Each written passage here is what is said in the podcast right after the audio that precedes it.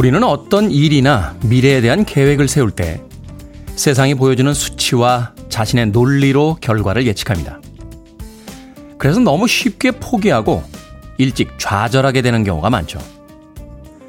우리가 알지 못하는 변수와 변화에 대한 가능성이 미처 도착하기도 전에 섣불리 기권해버리고 마는 겁니다.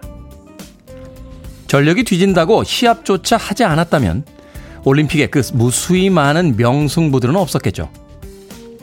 논리는 A를 B로 데려다 주지만 상상력은 어디든지 갈 수 있다. 알버트 아인슈타인의 이야기를 떠올려 봅니다. 우리들의 삶에는 논리가 아닌 더 많은 상상력이 필요합니다.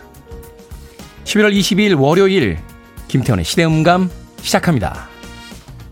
경쾌하게 시작했습니다. 1, 2, 3 Gloria Estefan and Miami Sound Machine의 음악으로 시작했습니다. 빌보드 키드의 아침 선택 김태훈의 프리웨이 저는 클 태 자 쓰는 태디 김태훈입니다. 자, 활기차게 시작한 월요일 아침 오프닝부터 실수했습니다. 김태훈의 프리웨이인데 주말에 제 라디오 프로그램인 김태훈의 시대음감이라고 프로그램명을 잘못 이야기했죠. 7번 올빼미님 시대음감이요? 아니죠. 프리웨이죠 하셨고요. 1363님 제가 잘못 들었나요? 시대음감 아니고 프리웨이입니다. 현종민님 반가워요 시대 음감. 프리웨이 시대 음감 둘 다 듣고 있긴 합니다. 라고 해주셨습니다. 아, 기분 괜찮은데요? 활기차게 시작하는 일요, 월요일 아침에 그 첫 번째 멘트부터 실수를 저지르고 나니까 이번 주에는 다른 일들은 좀 잘 풀리지 않을까 하는 생각이 듭니다. 한 주의 시작부터 여러분들에게 아닙니다. 프리웨이입니다. 라고 질책을 받으며 시작하고 있습니다. 자, 모자란 DJ, 예, 아무쪼록 주말이 아직 아, 다 지나가지 않은 듯한 아, 월요일 아침에 아직 잠이 안 깬 듯한 DJ 아무쪼록 양해해 주시길 부탁드리겠습니다. 자, 가윤아님 안녕하세요 테디라고 인사 건네주셨고요. 최민아님 힘냅시다 월요일 힘들지만 하셨습니다. 손은신님 안녕하세요 어제보다 다소 쌀쌀함으로 시작하는 월요일 아침입니다. 날씨가 춥네요. 주말 잘 보내셨나요? 라고 인사 보내주셨습니다. 아침에 춥습니다. 네, 기온이 뚝 떨어졌어요. 어제 저녁에 비가 온 뒤에 아침 기온이 뚝 떨어졌으니까 오늘 아침 출근하실 때 따뜻하게 옷들 준비하시길 바라겠습니다. 자, 참여 기다립니다. 문자번호 샵 1061, 짧은 문자 50원, 긴 문자 100원, 콩으로는 무료입니다. 여러분은 지금 KBS 2라디오 김태훈의 프리웨이 함께하고 계십니다. KBS 2라디오 yeah, 김태훈의 프리웨이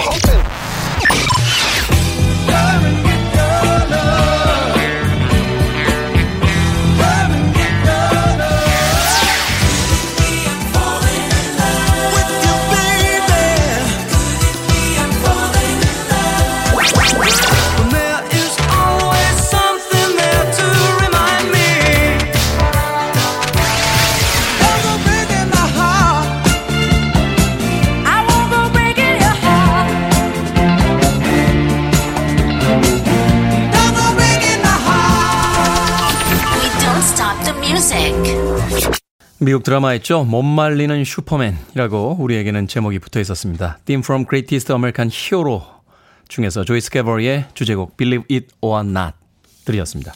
믿거나 말거나. 예전에 믿거나 말거나라는 프로그램이 있었어요. 어, 잭 팔란스라고 하는 그 미국의 악역 전문 배우가 사회를 봤던 거로 기억이 됩니다. 이 잭 팔란스는 아마 나이 드신 분들은 기억하실 거예요. 그 서부 영화 중에 쉐인이라는 영화 있는데 거기서 악당으로 등장하는 이 총잡이였습니다. 그 무시무시한 아저씨가 이제 나이가 좀 드셔서 나와서 세계의 황당한 이야기들을 하시면서 믿거나 말거나 하고 항상 그 엔딩을 장식하셨던 그런 기억이 납니다.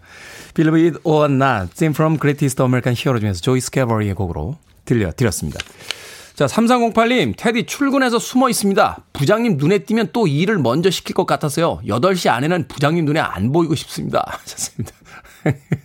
지난번에 한번 사연 보내셨었죠? 회사에 조금 일찍 출근하시는데 부장님도 일찍 오시는 바람에 아직 업무 시간이 아닌데 이거 해라 저거 해라 일을 시켜서 사실 그러면 안 되는 거 아닙니까? 최근에는 뭐 52시간이다 뭐 주 40시간이다 이렇게 근로 시간에 대한 그 법적 규제가 있는데 아직 근로 시간이 시작이 안 됐는데 부장님 오셔서 일 시키면 안 되는 거니까 편말을 하나 만드시는 거 어떻습니까? 지금은 업무 시간이 아닙니다. 이런 걸 하나 책상 에다 올려놓으시고 느긋하게 커피 한 잔 하시면서 음악 즐기시는 건 어떨까? 오히려 그러면 아마 부장님도 빵 터지실 거예요. 음, 지금은 업무 시간이 아니군 하면서 이따 업무 시간에 오겠네 하면서 여유 있게 좀 유머를 발휘하시지 않을까 하는 생각이 드는군요. 3308님. 3308님에게 제가 아메리카노 모바일 쿠폰 한 장 보내드리겠습니다. 아, 부장님과 나누시면서 어, 슬쩍 이야기하세요. 부장님, 지금은 근무 시간이 아닙니다. 라고 하시면서. 1627님, 테디 오늘 면접이 있습니다. 어제 4시에 자서 3시간 만인 지금 께서 걱정 가득히 테디의 방송을 들, 듣고 있어요. 힘 좀 주세요. 하셨습니다. 걱정하지 마세요. 오늘 면접 가는 사람들 대개 한 두세 시간 자고 올 겁니다. 뭐 2627님만 특이해서 잠 못 이루다가 3시간 잤겠습니까? 면접 치르는 분들 모두 뭐 어젯밤에 걱정돼서 잠 못 주무셨을 테니까 아, 동등한 출발선에서 시작한다라고 마음 편하게 가지시길 바라겠습니다. 이봉숙님 안녕하세요. 저 오늘 생일입니다. 축하받고 싶어 가입하고 듣습니다. 친구 소개로 프리웨이 들은 지 몇 개월 됐는데 사연 보내야지 보내봐야지 하다가 오늘 축하받을 일이 생겨서 보내요. 팝송 좋아하는데 너무 좋은 라디오 알게 돼서 너무 기쁩니다. 하셨습니다. 생일 축하드립니다. 자주 오십시오. 좋은 음악들 많이 틀어드리겠습니다. 아, 9359님. 테디 good morning. 오늘 1시간 늦게 출근을 하게 돼서 7시에 차가 아닌 집에서 커피 한 잔과 함께 듣고 있습니다. 너무 좋은 거 아닙니까? 하셨습니다. 그렇죠. 1시간만 출근을 늦게 하게 돼도 집에서 여유 있게 커피 한 잔, 라디오 듣게 되죠. 9359님, 일어나는 시간을 조금 당겨보시면 어떨까요? 똑같은 효과가 있지 않겠습니까? 출근을 한 시간 미룬 듯한 효과가. 9359님에게도 아메리카노, 아메, 아, 모바일 쿠폰 한 장 보내드리겠습니다. 앞으로도 아침 시간 좀 여유 있게 보내시길 바랍니다. 자, 이번 주에 프리웨이에서 특별한 선물 드립니다. 코시엄 기록 흘러내리는 시계를 그린 화가. 다들 알고 계시죠? 살바도로 달리 초현실주의라는 미술의 유파에 속해 있는 그런 화가입니다. 11월 27일부터 내년 3월 20일까지요. 살바도르 달리 전시회가 동대문 디제이, 디자인 플라자 DDP에서 열립니다. 왜 이렇게 우주선처럼 생긴 아주 유명한 그 장소 있죠. 거기서 바로 전시회가 열리는데 여러분들을 위해서 티켓 준비했습니다. 하루에 4분 추첨해서 티켓 2장씩 보내드립니다. 방역 수칙에 따라서 백신 접종을 완료해야 입장이 가능하고요. 미접종자의 경우 증빙 서류가 필요하다고 합니다. 달리전 가고 싶으신 분들 문자로 신청해 주시면 되겠습니다. 문자번호 샵 1061, 짧은 문자는 50원, 긴 문자는 100원, 아, 당첨자 명단은 홈페이지에 올려놓겠습니다. 자, 김경환님의 신청곡으로 합니다. 엘튼 존과 키키디가 함께 있죠. Don't go breaking my heart.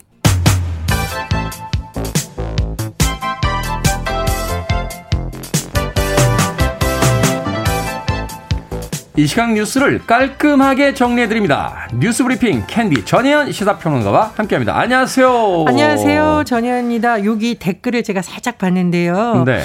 예, 프리웨이 듣다 보니까 웃으면서 출근한다. 전 이 말이 오늘 가장 가슴에 남네요. 네.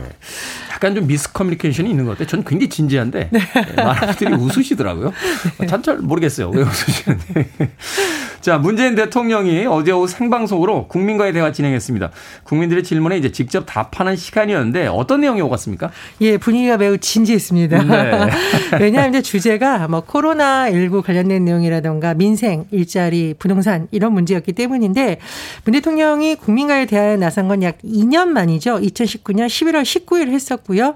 이번에도 한 100분 정도 어, 사전에 선발된 국민 패널들 질문을 받는 형식으로 진행이 됐습니다. 네. 어제 오후에 한 100분 정도 KBS를 통해 생방송으로 진행되었는데 저는 시작부터 끝까지 쭉 봤는데요. 우리가 보통 아까 말씀하셨듯이 부장님이나 선생님하고 눈을 잘 안 마주치려고 하잖아요. 그렇죠. 회의 때, 하죠. 회의 때 질문하실까봐. 근데 음. 어제는 굉장히 많은 분들이 적극적으로 손을 들고 또 대통령도 거기에 답을 하는 모습이었는데 자 역시나 중요한 주제 코로나 관련된 내용 많은 시간이 할애가 됐습니다. 지금 이제 단계적 일상 회복 들어간 것은 반가운 소식이지만 확진자 증가 뭐 돌파 감염 이런 데 대해서는 국민들이 걱정이 있어요. 음. 그런 부분에 대한 질문이 많이 나왔는데 대통령 답변을 요약을 해보면 어, 확진자 증가수가 문제라기보다는 위중증 환자 수를 우리 체계가 감당할 수 있냐. 없냐 이것이 가장 중요한 문제라는 취지로 답을 했었고 네. 그리고 사실 위중증 환자가 늘고 있는 것에 대해서는 대통령도 염려가 된다고 밝혔습니다. 그런데 어 위중증 환자 수가 의료 측의 감당 범위를 만약 넘기면 비상 조치를 취하거나 단계적 일상 회복을 멈출 수도 있기 때문에 국민들의 적극적인 3차 접종 협정을 요청을 했고 또 먹는 치료제 확보와 관련된 질문에 대해서는 정부가 지금 선구매 계약을 체결한 것이 있다고 해요. 40만 명분 구매 계약 체결을 했는데 늦어도 내년 2월에 들어올 계획이고 시기 좀 더 앞당기기 노력하겠다 등의 질문이 나왔습니다. 민생 관련한 질문 딱 시작이 됐는데 어, 청년 일자리 문제, 부동산 관련 문제가 딱 나오니까 대통령이 쓴 표현이 있습니다. 드디어. 드디어. 네. 드디어라고 네, 드디어라는 게 대통령께서는 참 긴장되고 음. 아픈 질문이다 이런 의미겠죠. 살짝 웃었는데 이게 이제 굉장히 긴장돼서 웃는 모습이었어요. 문재인 대통령이 임기 중에 가장 아쉬운 부분으로 꼽은 문제도 부동산 문제인데 네. 무주택자, 서민, 청년 신혼 부부들에게 내 집 마련의 기회를 충분히 드리지 못한 것이 가장 아쉬웠다고 하면서 임기를 이제 남기고 돌아다 보니까 주택 공급 대책을 더 일찍 시행했더라면 좋았겠다라는 소회를 밝혔는데 예를 들면 이사 대책이 공급에 초점이 가 있잖아요. 그렇죠. 이런 걸 조금 더 일찍 마련하고 시행되었다면 좋았겠다라고 했는데 다만 이제 현 정부 기관의 입주 물량이 많았고 또 공급 계획적인 물량이 많기 때문에 공급 문제 해소될 수 있으리라고 생각한다고 밝혔습니다. 또 어떤 시민이 굉장히 분노해서 질문했어요. 이 부동산 문제, 불로소득 초과이익 문제에 대해서 질문을 했는데 정부가 여러 대책 검토 중이고 국회에서도 법안이 제출돼 있다라고 하는데 실제로 이제 국회에서 부동산 초과이익 환수 문제에 대해서 왜 논쟁이 뜨겁다는 소식 전해드린 바 있습니다. 그렇죠. 자 재난지원금 관련 질문이 나왔는데 질문자의 취지가 더 어려운 사람들을 많이 해줬으면 좋겠다는 거였거든요. 대통령도 어, 정부 방향은 질문자 말씀하신 방향으로 가고 있다. 즉 어려운 분들에게 더 많이 돌아가는 선별 지원 방향으로 가고 있다는 취지의 답변을 했습니다. 그렇군요. 참 예민한 문제들도 있었고 또 잠깐 잠깐 웃는 분위기도 있었습니다만 아무래도 이제 국민들이 정치에 대한 관심이 좀 많아지고 있다라고 볼 수 있을 것 같습니다. 민주당이 이재명 후보를 중심으로 선대위를 본격 쇄신할 것으로 예상이 되고 있고 국민의힘의 윤석열 후보의 경우 인선을 공식 발표했습니다. 예, 민주당의 요즘 분위기는 반성문 쓰는 분위기다 네. 이렇게 요약을 할 수 있겠어요. 이재명 후보가 본인 SNS에 아, 반성이 먼저라는 취지에 계속 글을 올리고 있고요. 지금 민주당 선대위 같은 경우에는 어제 오후 긴급 의원총회를 열면서 결론을 어떻게 냈냐. 이재명 후보에게 선대위의 쇄신 권한을 일임하기로 했습니다. 이 의미는 사실 선대위 인선이 이미 발표됐잖아요. 뭐 무슨 공동 뭐 공동 뭐 많이 발표됐는데 여기에 대해서 어제 한 중진 의원이 원팀도 좋고 통합도 좋은데 선대가 너무 무겁고 올드하다 네. 이렇게 딱 지적을 했다고 해요. 그리고 공동 붙은 직함 너무 많다. 잘 안 굴러간다.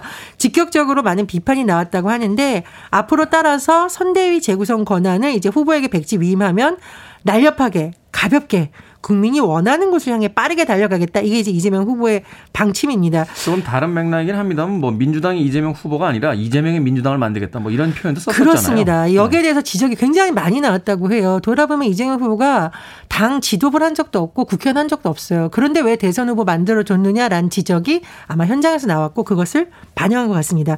이런 가운데 김두관 의원, 이광재 의원, 김영주 의원도 선대위원장 사퇴 선언하고 현장으로 가겠다고 했거든요. 네. 이런 분위기에 영향을 미치 미칠 것으로 보이고요.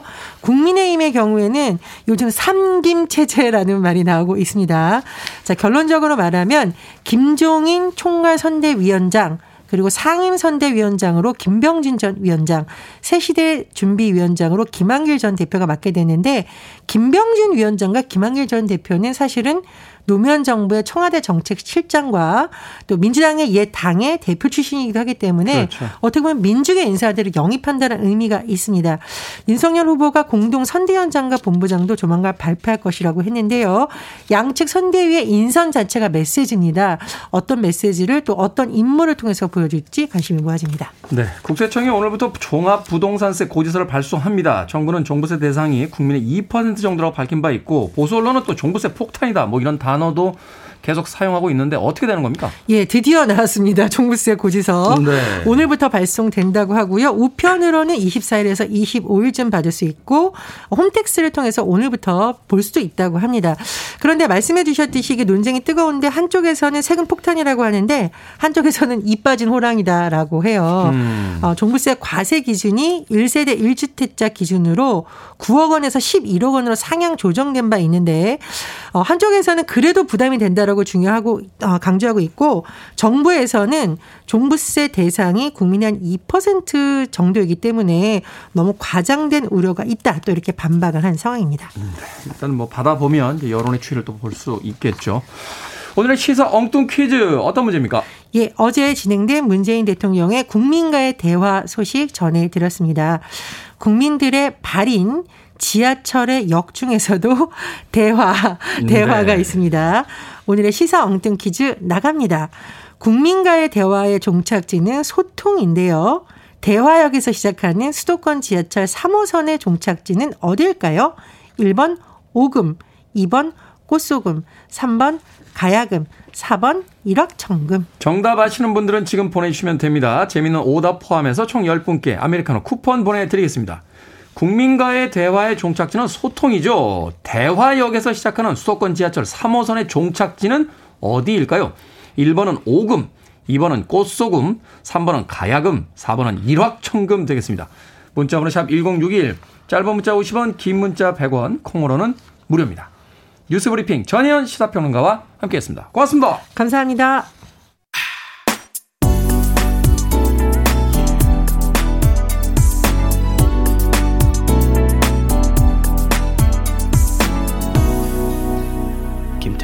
Freeway. 영화 가디언스 오브 갤럭시에 나왔던 곡이었죠. 레드본의 Come and Get Your Love 들으셨습니다. 자, 오늘의 시사 엉뚱 퀴즈. 대화역에서 시작하는 수도권 지하철 3호선의 종착지는 어디일까요? 정답은 1번 오금이었습니다. 오금. 웃음빵님, 월화수목금 대장금이라고 하셨고요. PAK3666님, 내가 좋아하는 순금. 아, 5519님, 철학적인데요. 여기 지금. 5270님, 1번 오금역입니다. 저는 매일 아침 오금에서 출발해서 수서역으로 다시 환승해서 순회로 갑니다. 항상 출근길 잘 듣고 있습니다. 하셨습니다. 아, 순회역으로 직장 생활을 다니시는군요. 제가 순회역에서 몇 년 살았었어요. 그 앞에 큰 백화점 있잖아요. 예, 백화점 근무하시나요? 예. 백화점 그 옆쪽으로는 제가 자주 가던 어묵집이 있어서 예, 추운 겨울이면 그 어묵집에서 어묵에다 소주 한잔 하던 기억이 납니다. 꽤 오래전 일인데 5270님 갑자기 익숙한 역 이름이 나오니까 반가운 마음에 이야기 드렸습니다. 최임식님 지금 황금 백금 중 지금이 최고 아닐까요? 프리웨이와 함께하는 이 시간이 아침마다 감사합니다. 라고 해 주셨습니다. 고맙습니다.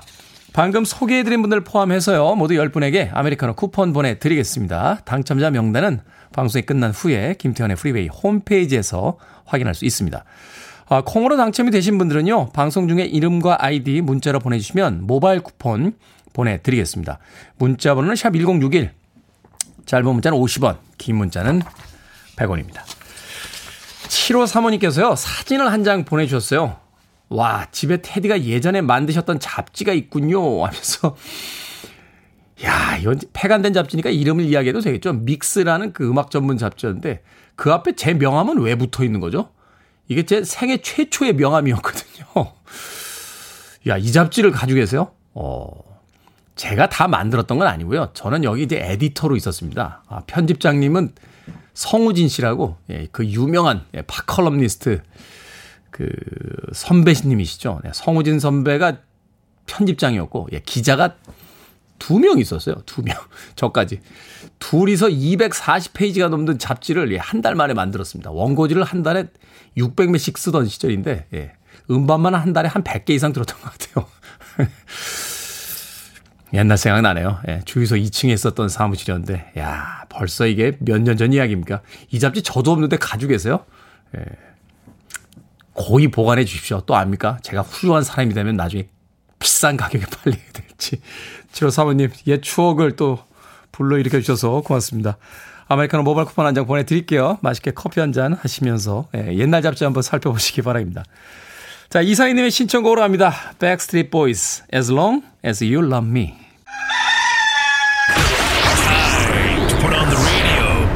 김태훈의 Freeway. Are you ready?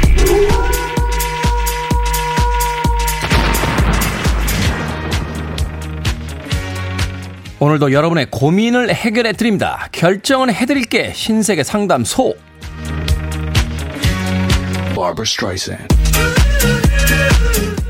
2604님, 고민이요. 남은 연차 3개를 소진해야 하는데 크리스마스 때 붙여서 쓸까요? 아니면 연말 연시에 붙여 쓸까요? 크리스마스에 붙여 쓰시죠. 올해 크리스마스에 사람들 엄청 많이 나올 겁니다. 집에 있읍시다. 이경환님, 회사에서 맡고 있는 프로젝트가 끝나서 새 업무 시작할 때까지 할 일이 없는데 출근하면 눈치가 보입니다. 몸은 편한데 버틸까요? 아니면 그만두고 나가야 될까요? 버팁시다. 인생에 이런 날 며칠 없습니다.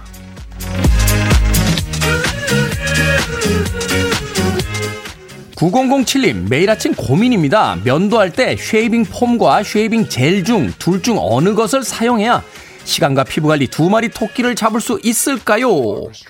shaving foam. 면도는 거품이 나야 폼이 납니다. 폼이 나야 하니까 폼.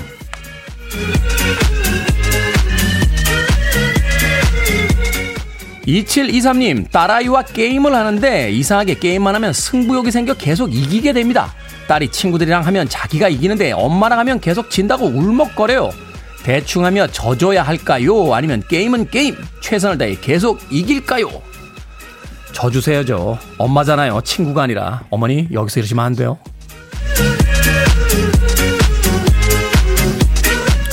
방금 소개된 네 분에게 선물도 보내드립니다. 고민 있으신 분들 언제든 상담소를 찾아주세요. 문자번호 샵 1061, 짧은 문자는 50원, 긴 문자는 100원, 콩으로는 무료입니다.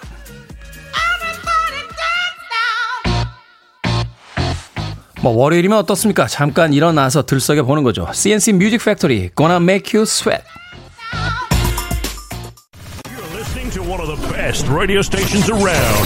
You're listening to 김태훈의 Freeway.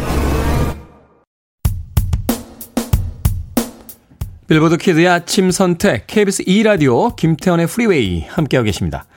1부 끝곡은 5207님의 신청곡입니다. 브루스 스프링스틴 Streets of Philadelphia 저는 잠시 후 2부에서 뵙겠습니다.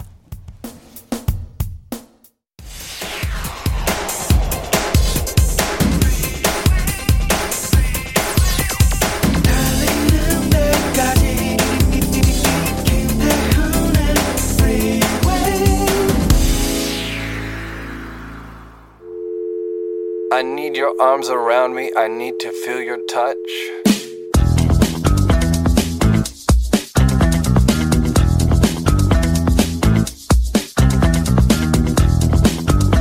사랑받는 말투의 특징. 주인공이 되고 싶은 욕구를 참아내라. 나의 말 한마디가 누군가의 인생을 바꿀 수 있다. 질문을 통해 관심과 사람을 표현해라. 옳음보다는 친절함을 선택해라. 앞에서 할 수 없는 말은 뒤에서도 하지 마라. 목소리 톤이 높아질수록 뜻은 왜곡된다. 허물은 덮어주고 칭찬은 자주 하라. 귀가 아닌 마음으로 들어라.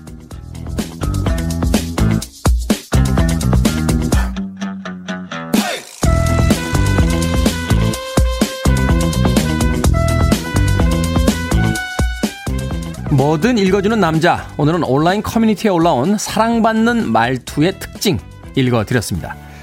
함께 얘기하고 나면 기분이 좋아지는 사람 혹시 주변에 있으십니까? 늘 나를 중심으로 대화가 이어진다면요. 내가 말을 잘해서가 아니라 상대가 노력해줬기 때문일 수 있습니다. 사람이라면 누구나 관심받고 인정받고 싶은 욕구가 있죠. 상대를 위해 하지만 그런 마음을 참아내는 사람도 있다는 것. 자기가 아는 걸 늘어놓기보다 내가 아는 걸 궁금해하고 옳고 그름을 판단하는 대신 내 감정을 이해하려 노력해주는 사람. 주변에 딱히 떠오르는 사람이 없다면 내가 먼저 돼주는 건 어떨까요? 스티비 원더가 어린 자신의 딸을 위해서 만든 곡이라고 알려져 있는 곡이었죠. 스티비 원더의 Isn't She Lovely 들으셨습니다. 자, 이 곡으로 김태훈의 프리웨이 2부 시작했습니다. 앞서 일상의 재발견, 우리 하루를 꼼꼼하게 들여다보는 시간이었죠. 뭐든 읽어주는 남자. 오늘은 온라인 커뮤니티에 올라온 사랑받는 말투의 특징 읽어드렸습니다. 주인공이 되고 싶은 욕구를 참아내라. 아, 쉽지 않습니다. 쉽지 않습니다. 주변에 사람이 몇 명이 있건 오로지 내가 주목받아야 된다. 뭐 저도 뜨끔한 구절이기도 하고요. 또 많은 사람들이 아마 이 구절에서 어, 내게 아냐? 라고 생각하시는 분들 계실 것 같습니다. 누군가에게 좋은 사람이 된다는 건 또 생각해보면 그렇게 어려운 것이 아닐 수도 있는데요. 그들의 이야기를 진심으로 들어주는 것만으로도 누군가에게 좋은 사람이 될 수 있죠. 이은희님, 앞에서 할 수 없는 말 뒤에서 하지 마라. 칭찬을 자주 하라. 공감 갑니다. 라고 하셨고요. K1268448님께서는 귀가 아닌 마음으로 들어라 라고 또 이야기를 반복해서 해 주셨습니다. 고승현님 뼈가 되고 살이 되는 말쌈이라고 해 주셨네요. 말이라는 건 형체는 없지만 누군가에겐 큰 힘이 되기도 하고 또 누군가에겐 상처가 될 수 있다는 거 다시 한번 생각해 보게 됩니다. 자, 뭐든 읽어주는 남자. 여러분 주변에 의미 있는 문구라면 뭐든지 읽어드리겠습니다. 김태훈의 프리웨이 포털 사이트에 검색하고 들어오셔서 홈페이지 게시판 사용하시면 됩니다. 말머리 뭐든 달아서 문자라도 참여가 가능하고요. 문자 번호는 샵 1061, 짧은 문자는 50원, 긴 문자는 100원, 콩으로는 무료입니다. 채택되신 분들에게는 촉촉한 카스테라와 아메리카노 두 잔 모바일 쿠폰 보내드리겠습니다. I want it. I need it. I'm desperate for it. Okay, let's do it. 김태훈의 Freeway. 두 곡의 음악 이어서 듣고 왔습니다. 폴 캐렉의 Don't Shed a Tear 그리고 Naked Eyes의 Always Something There's to Remind Me까지 두 곡의 음악 이어서 들려드렸습니다. 3088님, 테디 어제가 박은이 57번째 생일인데 아무도 전화를 안 해주네요. 다들 살기 바쁜가 봐요. 테디께서 박은이 생일 축하해주세요 하셨습니다. 어제 생일이셨군요. 57번째 생일 진심으로 축하드립니다. 3088님. 다들 바빠서 그래요. 6147님, 아내가 바톤 터치에 육아 휴직 들어갑니다. 출산 후 두 달 만에 아내는 복직, 저는 오늘부터 육아휴직 하는데 혼자 아이 볼 생각에 너무 떨립니다. 오늘 어떤 버라이어티한 날이 펼쳐질지 60일 된 우리 딸 윤채빈, 아빠도 아빠가 처음이니 잘 부탁한다. 라고 하셨습니다. 그렇죠. 첫 아이를 낳으셨으니까 아빠도 아빠가 처음인 거죠. 6147님. 그래도 대단하시네요. 아내를 대신해서 또 바톤 터치하고 육아휴직을 두 달 동안 쓰신다고요. 아무도 인생에서 다시 오지 않을 아, 그런 아마 추억이 되지 않을까 하는 생각이 드는군요. 얼마 전에 제가 아는 그 SNS 친구가 있는데요. 딸아이를 정말 사랑하는 그런 아빠입니다. 근데 이제 초등학교 2학년 정도 됐는데 아침에 이제 학교를 이렇게 데려다 줄 때 늘 손을 잡고 다녔다는 거죠. 근데 어느 날 아침에 아빠가 손을 이렇게 잡으려고 하니까 손을 슬쩍 놓더래요. 그래서 왜 그래? 라고 했더니 이제 초등학교 2학년인데 손 잡고 다니는 건 좀 아닌 것 같아. 라고 이야기를 하더랍니다. 그날 하루가 하늘이 다 무너졌대요. 아, 이제는 딸아이의 손도 마음껏 잡을 수가 없구나. 하는 생각이 들어서 굉장히 우울하고 쓸쓸했다. 하는 이야기를 하더라고요. 그런 날들이 오기 전에 아이들과 함께 좋은 추억들 많이 만드시길 바라겠습니다. 6147님. 마트 상품권 보내드릴게요. 아이에게 필요한 거 있으면 꼭 사셔서 즐거운 추억들 함께 하시길 바라겠습니다. 자, 신영희님, 안녕하세요. 오늘 저희 딸 38번째 생일이라 축하 메시지 전하고 싶어 사연 보냅니다. 아침에 이 방송 듣는다고 하더라고요. 우리 딸 생일 많이 축하하고 오늘 하루 즐거운 시간 보내길 바란다. 미역국 꼭 끓여 먹고 항상 건강 챙겨 사랑한다. 라고 신영희님께서 따님의 38번째 생일 축하 메시지 보내주셨습니다. 1237님께서는 경기도 안산은 눈발 날려요 하셨고요. 9024님께서는 테디 지금 출근길인데 눈이 옵니다. 제가 본 첫눈이에요. 오늘도 좋은 일 많이 생기기를 기대해 보면서 걸어갑니다. 하셨습니다.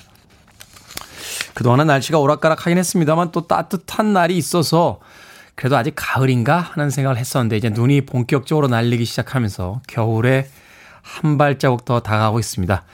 이제 추운 겨울 대비하면서 11월, 12월 잘 보냈으면 좋겠습니다. 자, 데이비 렌트와 제키 그레함이 함께 했습니다.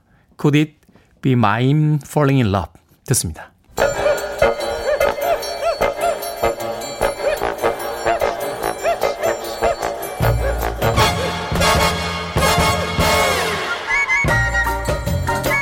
온라인 세상 속 촌철살인 해학과 위트가 돋보이는 댓글들을 골라봤습니다. 댓글로 본 세상.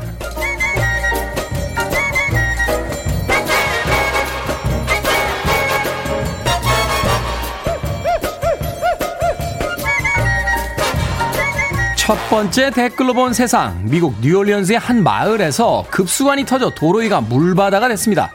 긴급 투입된 배관공들이 도로 포장을 드러내자 엄청난 압력의 물줄기가 하늘로 솟구쳤는데요. 두 배관공 팀워크를 발휘해 함께 뚝딱이더니 채 30초도 되지 않아 상황을 수습했다는군요. 여기에 달린 댓글들입니다. 미나스님, 아니 저는 철이 없나 봐요. 터진 물줄기 수압 보니까 세차하면 딱이겠다는 생각부터 드네요. 은주님, 사명감을 가지고 일하는 분들이 있어 우리가 편안한 일상을 살 수 있는 거겠죠. 이런 분들을 전문직으로 대접해드려야 해요. 저도 이 영상 봤는데 전문가의 아우라, 아, 정말 멋지더군요. 미국에 계신 선배님에게 하나의 이야기를 들었습니다. 미국에서 요트를 가진 직업군 중에 제일 많은 직업이 배관공이랍니다. 일이 힘든 만큼 임금도 비싸기 때문인데요. 당연한 이야기인데 우리는 왜 낯설게 들리죠?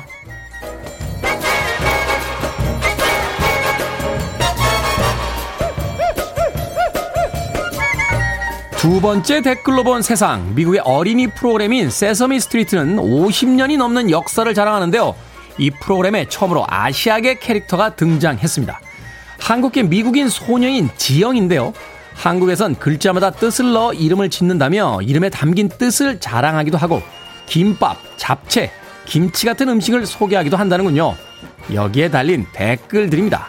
유도너님, 다양한 인종이 모여 사는 미국의 대표 프로그램인데 50년 만에 첫 아시아계 캐릭터가 나왔다는 자체가 놀랍습니다. 이지영님, 어머, 제가 떴네요. 한국에서 흔한 제 이름이 이젠 미국에서도 먹히다니 어쩐지 서글퍼요. 세서미 스트리트의 지영이의 인기가 날로 높아졌으면 좋겠다 하는 생각 해봅니다. 그래야 이제 우리도 외국 나갈 때 뭐 톰이나 제임스, 수잔, 제인 이런 영어 이름 말고 한국어 이름 쓰게 되는 거 아닙니까? 태훈, my name is 태훈 킴.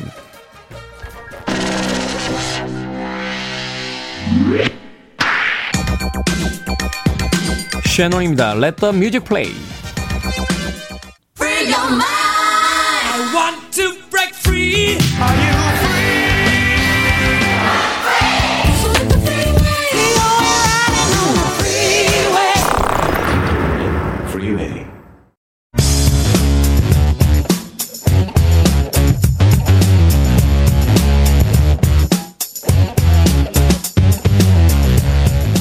월요일은 과학 같은 소리 안에 어렵지 않은 과학 수업 체험. 국립과천과학관의 이정모 관장님 나오셨습니다. 안녕하세요. 안녕하세요. 과천과학관의 이종모입니다. 요즘 거리에서 비둘기 보면요. 어, 조류는 아닌 것 같아요.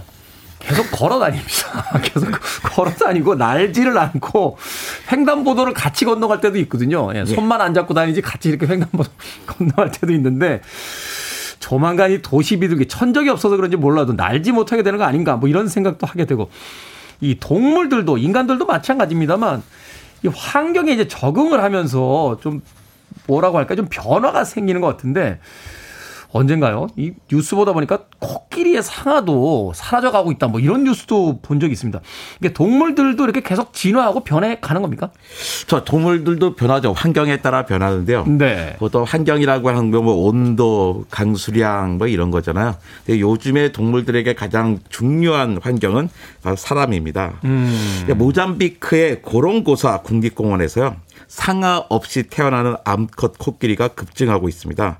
어. 그 1970년대 말부터 16년 동안 내전이 일어났어요. 네. 이 당시에 코끼리의 90%가 밀렵으로 사라진 데 따른 분석인 그 결과다라고 분석하고 있습니다. 그러니까 1992년에 종전이 됐는데 그 후에 태어난 암컷 코끼리 3마리 가운데 한 마리가 상아 없이 태어났고요. 상아가 있어도 아주 작았습니다. 아, 그러니까 상아가 아주 크고 멋있는 코끼리들을 다 밀렵으로 잡아버리니까 유전적으로 상아가 아주 큰, 큰 코끼리들은 계속 이게 대물림이 안 되고 없거나 작은 코끼리들만 살아남아가지고 이게 이제 대물림이 돼 가는 거군요. 정확합니다. 그러니까 어. 내전을 치르는 동안 양 군부가 그냥 대량의 무기가 필요하잖아요. 네. 돈 나올 곳이 없어요. 그래서 코끼리를 잡아서 상아를 판 겁니다. 아. 그런데 잡을 때 이왕이면 큰 상아가 큰 코끼리를 잡다 보니까 그렇죠. 작은 코끼리들만 살아남았죠. 참 인간의 인간에 의해서 말하자면 이게 자연 선택이 아니라 인간에 의한 선택에 의해서 이렇게 이제 동물들이 변해가는 거군요. 예. 근데 상아는 코끼리 생존에 필수적인 거 아닌가요? 이게 없는 코끼리도 있나요?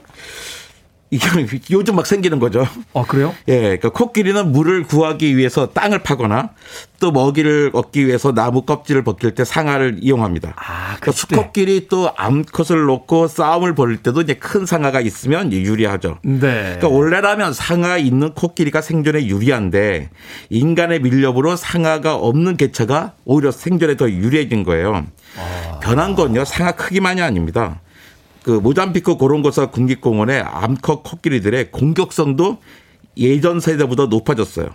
그러니까 밀렵 때문에 그러니까 학습된 보호 본능이기도 하고요. 네. 상하 없는 코끼리는 상대적으로 약하잖아요. 그렇죠. 그러니까 공격성을 오히려 더 키운 게 아닐까 하고 연구진들은 생각하고 있습니다. 살아남기 위해서 코끼리들이 변해가고 있다. 이런 근데 코끼리의 상하의 변화 이게 모잠비크에서만 관찰되는 겁니까? 아니면 전 세계적인 추세인 겁니까? 그 전 아프리카적인 그 추세입니다. 아. 그 남아공의 코끼리 국립공원에서도요. 그 2000년대 초반부터 암컷 코끼리의 98% 이상이 상어가 없는 것으로 조사되고 있습니다. 잠비아, 탄자니아, 우간다 같은 주변 국가에서도 상어 없는 코끼리가 발견되고 있는데요. 모두 밀렵꾼들이 대규모 사냥을 벌였던 지역입니다. 야, 이 코끼리 상. 이게 사실은 예전에 그 당구공을 만들려고 상어를 그렇게 가져왔었다는 건데. 예. 그래서 이 플라스틱이 그 코끼리를 구해낸 거죠. 그렇죠. 그 대체품으로 이제 플라스틱을 만들어내면서 사- 살아남았는데 이게 또다시 밀렵꾼들에 의해서 이제 멸종될 위기에 지금 가고 있는 거고. 인간의 개입으로 상어가 사라진다. 인간의 영향력이 정말 자연에 끼치는 그 폭이 크다라는 생각이 드는데 공장이 막 이렇게 생기던 산업화 시대 있잖아요. 예. 그 당시가 어떻게 보면 이 자연계에 인간이 가장 큰 변화를 주었던 시대가 아닐까 하는 생각을 해보는데요. 그렇죠. 지금에 비하면 우리 오히려 작은 영향이었겠지만 네. 자연으로서는 가장 큰 충격이었죠. 첫 번째 큰 충격. 그렇죠. 고등학교 초등학교 교과서도 나오는 내용인데요. 19세기 유럽의 영국의 공업지대에 살던 나방이 있는데 원래 색깔이 연했는데 네. 회색 날개 가 반접이 있는 거였어요. 근데 밝은색 나무 껍질에 붙어 있으면 잘 보이지 않았죠. 그런데 산업혁명과 함께 석탄을 떼는 건 공장이 많이 생겨나면서 대기 오염이 심해지고 또 나무가 매연으로 어두워지기 시작하자 검은 나무에 밝은 나방이 붙어 있으면 금방 눈에 띄잖아요. 그렇죠. 새들이 잡- 잡아먹으니까 그랬더니 어두운색 나방이 늘어나기 시작했다고 합니다. 그러니까 1848년에요. 검은색 얼룩 나방 한 마리가 산업도시 맨체스터 인근에서 처음 발견됐어요. 네. 그러니까 그전엔 보이지도 않았던 거예요. 음. 그런데 불과 50년 후에는 후인 1898년에는 맨체스터에 서식하는 얼룩 나방 개체 중에 95%가 검은색 얼룩 나방이 되었습니다. 그러니까 진화 생물학에서 아주 고전적인 예로 많이 이용되는 건데요. 특정 나방은 나무 껍질이나 나뭇잎의 색깔과 무늬에 맞도록 진화한다는 거죠. 그래야 살아남기가 유리해지니까. 그렇죠. 아, 나는 그 까만색이 될래. 그래서 살아남을 테니까. 그게 아니라 자기 생각이 없었죠. 근데 까만색도 태어나고 한색도 태어나는데 한색은 다 잡아먹고. 나니까 어. 까만색 개체들만 늘어나게 된 거죠. 음, 그렇군요. 야, 이 참 자연에서 살아남는 그 방식들이 참 놀랍기도 합니다만 그걸 인간에 의해서 이렇게, 이렇게 강제적으로 변화가 생긴다는 게 또 섬찟하기도 한데 인류가 이제 지구를 변화시키면서 멸종된 생물도 많고요. 또 인간이 만들어낸 환경에서도 깊이 있고 살아남게 되는 그런 뭐 생물들의 이제 적응력도 정말 대단하다 하는 생각도 해보게 됩니다. 제가 이런 이야기 들은 적 있어요. 곤충을 박멸하려고 살충제를 만들었는데 살충제에 살아남는 더 강력한 곤충들만 남게 됐다. 이게 어떤 의미입니까? 그러니까 우리가 DDT 잘 알고 있잖아요. DDT. 예, 저는 어릴 때는 저희 아버지가 제 몸에 DDT를 뿌리셨어요. 그 몸에서 이를 없앤다고. 아주 옛날 영화들 보면 이렇게 뭐 이렇게 분무기 같은 거 맞습니다. 픽픽 예. 뿌리던 게 있었는데. 네. 그러니까 DDT는 1874년 독일 화학자가 처음 합성했는데요. 네. 그잘 쓸모를 잘 몰랐어요. 근데 스위스 과학자 뮬러가 DDT가 아주 강력한 살충 효과가 있다라는 걸 알게 됐죠. 그래서 DDT는 질병을 옮기- 옮기는 해충을 박멸할 거다. 그- 그 기대를 하고서 뭐 작물에 뿌렸더니 작물의 피해는 별로 없으면서 뭐 발진 티푸스나 말라리아 발병률을 급격하게 떨어뜨렸습니다. 네. 그래서 밀러는 이 발견으로 노벨 생리의학상을 수상했죠. 그런데 부작용이 나타났어요. 그러니까 해충만 죽이는 게 아니라 이제 모든 곤충들을 다 죽이는 거예요. 그렇겠죠? 그리고 생태계를 음, 음. 파괴하죠. 또 생태 그 살충제의 내성을 가진 일부 개체가 후손을 낳고 시간이 지나면서 이런 개체가 이제 폭발적으로 늘어나게 됐습니다. 그러니까 지파리를 없애려고 DDT를 뿌렸어요. 그래서 지파리, 지파리가 박멸된 것처럼 보였지만 아니었던 거예요. 그러니까 1945년에는 그 1g의 지파리를 죽이기 위해서 0.018 마이크로그램의 DDT면 충분했지만요. 네. 불과 6년 후에는 뿌려야 된 DDT 양이 700배로 늘었습니다. 내성이 700배로 강해진 거군요. 예. 그러니까 DDT의 내성을 가진 개체가 후손을 길러내면서 전체적인 파리의 저항력이 커진 것이죠. 말라리아를 옮기는 그 모기. 모기 도 마찬가지입니다. 오히려 모기들의 내성만 더 커졌고요. 500종이 넘는 곤충들이 DDT를 비롯한 온갖 살충제에 내성을 지닌 것으로 추정되고 있습니다. 최근에 뉴스 보니까 우리가 그 이 항생제 오남용이 많다 보니까 이제 그 슈퍼균들 예. 내성이 엄청나게 강한 균들이 생겨서 결국은 항생제로 잡지 못하고 그 슈퍼 내성을 가진 균들 때문에 이제 인간이 그 말하자면 이제 목숨까지 위험한 상황들을 이제 맞게 된다라고 하는데 이런 게 다 같은 어떤 그 똑같은 메커니즘이죠. 메커니즘에 의해서 예. 움직이게 되는 거군요. 참 무시무시합니다. 어, 살기 위해서 했던 많은 행동들이 오히려 역설적인 어떤 반응을 보이고 있다는 게. 음악 한 곡 듣고 와서 계속해서 이야기 나눠보도록 하겠습니다. 아, 데이비드 보위입니다. Changes. 빌보드 kid의 아침 선택, KBS 2라디오, 김태훈의 프리웨이, 과학 같은 소리 안에 국립과천과학관의 이정모 관장님과 함께 생물들의 적응에 대해서 알아보고 있습니다. 데이비 보이의 Changes까지 듣고 왔습니다. 분노의 질주라고 닉네임 쓰시는 분인데요. 어, 이번 주 이야기에서 벗어나지만 지난주 부분 월식 때 국립과천과학관에서 온라인으로 보러- 보여주셔서 잘 봤습니다. 설명도 좋았고요. 관장님 나오실까봐 끝까지 봤는데 안 나오시더라고요. 하셨습니다. 아, 과학관에 그 천문학자들이 너무 많아가지고 제, 네. 제가 낄 틈이 없습니다. 그래도 우리 청취자분들께서는 관장님 나오시나 끝까지 또 보셨다고 문자를 보내주셨습니다. 자, 생물들의 이제 변화에 대해서 이야기하고 있는데 바닷속 어떻습니까? 지구 온난화로 이제 바다가 따뜻해지면서 어류에도 영향을 미쳤을 것 같은데요. 그러니까 테디처럼 그 다이빙 하신 분들은 아주 저- 절실하게 느끼실 거예요. 네. 바다도 많이 바뀌었잖아요. 미국 도시 보스턴은 대구 덕분에 탄생한 도시입니다. 척박한 곳에서 대구를 먹으면서 버텼죠. 아. 근데 불과 100년 전만 해도요. 대구는 초등학생만 했습니다. 크기가요? 예. 근데 하지만 이제는 수십 센티미터에 불과하잖아요. 1m 넘는 대구 보셨죠, 요즘요? 대구가 초등학생 많으면 거의 돌고래 사이즈로 나오는 거 맞습니다. 그 엄청나게 컸어요. 아, 근데 그렇게 큰 게 없어진 거군요. 그렇죠. 근데 예전에는 이게 모두 사람들이 대구를 어마어마하게 잡아먹기 먹었기 때문이다라고 생각했습니다. 네. 큰 대구만 잡아먹거든요. 작은 거 안 잡아먹었어요. 오. 큰 대구만 잡아먹다 보니 잡아먹다 보니까 큰 대구의 유전자는 사라지고 작은 대구 유전자만 많아졌다는 거죠. 그런데 최근에 또 다른 이유가 있다는 사실이 밝혀졌습니다. 대구만 작아지고 있던 게 아닌 거예요. 네. 그러니까 지구 온난화로 이- 지구가 따뜻해지니까 바다도 따뜻해져요. 그렇죠. 그러니까 물 그 덕분에 물고기의 몸집이 한 20에서 30% 줄어들었다라는 연구가 있습니다. 아니, 환경이 좋아지면 더 커지는 거 아닌가요? 그러니까 마- 바닷물이 따뜻해지면 물고기들의 신진대사가 이제 촉진돼요. 네. 그러니까 몸의 기능을 유지하기 위해서 더 많은 산소가 필요하죠. 막 왔다 갔다 하고 이러니까. 그러니까 네네. 그 따뜻해 더 많이 필요해 산소가. 네. 근데 물속에 녹아 있는 산소를 흡수해야 해야 되는 아가미는 그 비례대로 커지지 않는 거예요. 아, 수온이 올라간 만큼 커지지가 않는군요. 예. 그러니까 지구 온난화로 바닷물의 온도가 올라가면 신진 대사가 촉진되니까 산소가 더 많이 필요해요. 근데 온도가 올라가면 바다에 녹아 있는 산소는 줄어들어 있어요. 음. 그런데 거기다가 아가미가 받쳐주지 않으니까 우리가 빨아들일 수 있는 물 생선이 빨아들일 수 있는 산소가 적어들죠. 그러니까 물고기는 안 되겠다. 세- 사이즈를 줄여서 생명을 유지하겠다는 방향으로 간 거죠. 또 다랑아처럼 또 엄청나게 빨리 헤엄치는 물고기는 더 많은 에너지가 필요하잖아요. 네. 그래서 따라서 더 많은 산소가 필요합니다. 그래서 다른 물고기보다 온난화로 인해 크기가 작아지는 경향이 더 크죠. 그러니까 대구에서도 이제 같은 패턴이 보인 겁니다. 40년간 해수 온도 상승으로 인해서 성체의 대구의 크기가 작아졌다라는 겁니다. 그러니까 이런 거네요. 어린아이 때 충분히 영양을 공급하고 놀기도 노는 거지만 휴식도 취하고 이래야지 이제 키도 커지고 건강해지는데 너무 어린아이 때 막 여러 가지 말하자면 뭐 노동도 해야 되고 막 이런 일들이 벌어지면 키가 안 크는 것처럼 이런 현상들이 이제 물속에서 지금 벌어지고 있다는 거네요. 그러니까 뭐 할 일은 많은데 산 아가미가 커지지 않는 거예요. 그러니까 영양 공급은 안 되고 할 일은 많고 아, 그러다 그러니까 보니까 일단 등치 먼저 줄여보자 하는 거죠. 아, 그렇군요. 바다가 지구 면적의 이제 70%를 차지하다 보니까 생태계로 보면 사실은 이제 눈에 띄는 거는 물 바뀌지만 물 속에서 이제 이루어지고 있는 변화가 정말 큰 거잖아요. 예.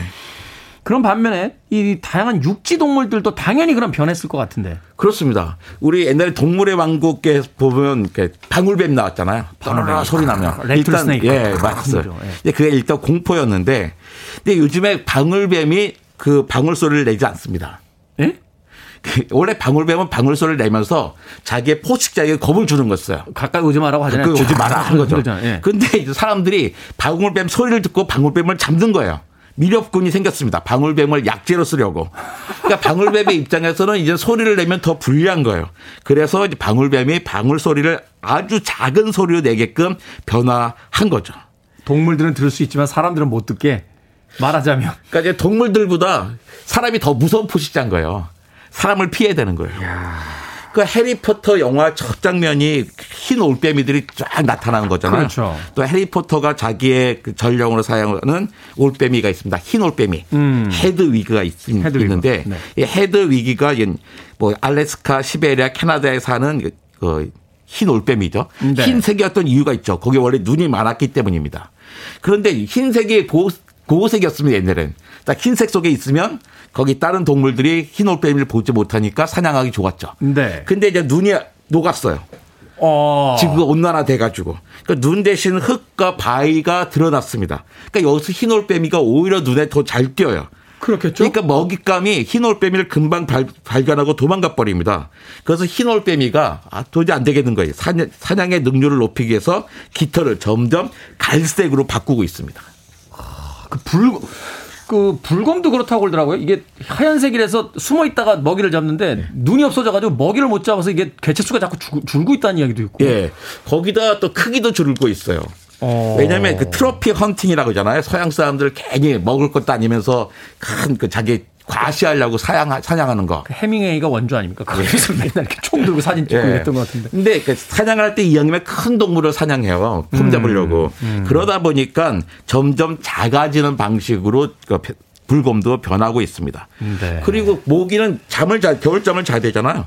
근데 영국 런던 지하철에는 한겨울에도 모기를 볼 수 있습니다. 따뜻하니까. 예, 제가 직접 물려봤습니다. 그러니까 원래는 그 유전자가 있어요. 추워지면 동면에 들게 하면 유전자가 있는데 그 네. 유전자가 그 켜지지 않는 거예요. 그리고 이제 도시에서 비둘기가 점점 어두워지고 있어요. 색깔이. 그러니까 요즘 도시가 그 걔가 어두워진 이유가 도시가 어두워서가 아닙니다. 도시가 네. 하나잖아요.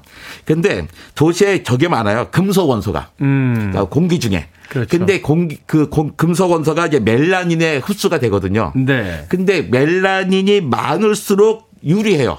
그러니까 비둘기 입장에서는 그, 그- 그 금속을 제거하기 위해서. 예, 그러다 보니까 점점 그 멜라닌이 많은 게 지나고 있고 그러다 보니까 점점 회색으로 바뀌고 있는 거죠. 도시 생활을 하다 보니까 도시의 중금속이 이렇게 오염이 되면 그걸 빨리 이제 배출하려면 멜라닌이 많아야 되니까 멜라닌 색소에 의해서 마치 그 더운 지방 사람들이 이렇게 검게 변하듯이 변해 간다. 맞습니다. 아, 이걸 일시적인 현상으로 봐야 될까요? 아니면 뭐 진화까지는 아닌 것 같아요. 왜냐하면 진화가 음. 된다는 건 새로운 종이 탄생한다는 거고 새로운 종이 탄생한다는 건 이전 종과 짝짓기를 못하는 거잖아요. 아직 그, 자, 네. 그 거기 거기까지 아닙니다. 근데 이런 모든 변화는 다 인간이 만들어낸 거예요. 그러니까 우리만 변하면 원성 회복할 수 있습니다. 네, 우리가 자연 환경을 좀 더 보호하면 어, 자연도 원래대로 돌아갈 것이다라고 이야기해 주신 것 같습니다. 과학 같은 소리 안에 오늘은 현대를 살아가기 위한 생물의 다양한 적응 방법에 대해서 국립과천과학관의 이정모 관장님과 이야기 나눠봤습니다. 고맙습니다. 감사합니다.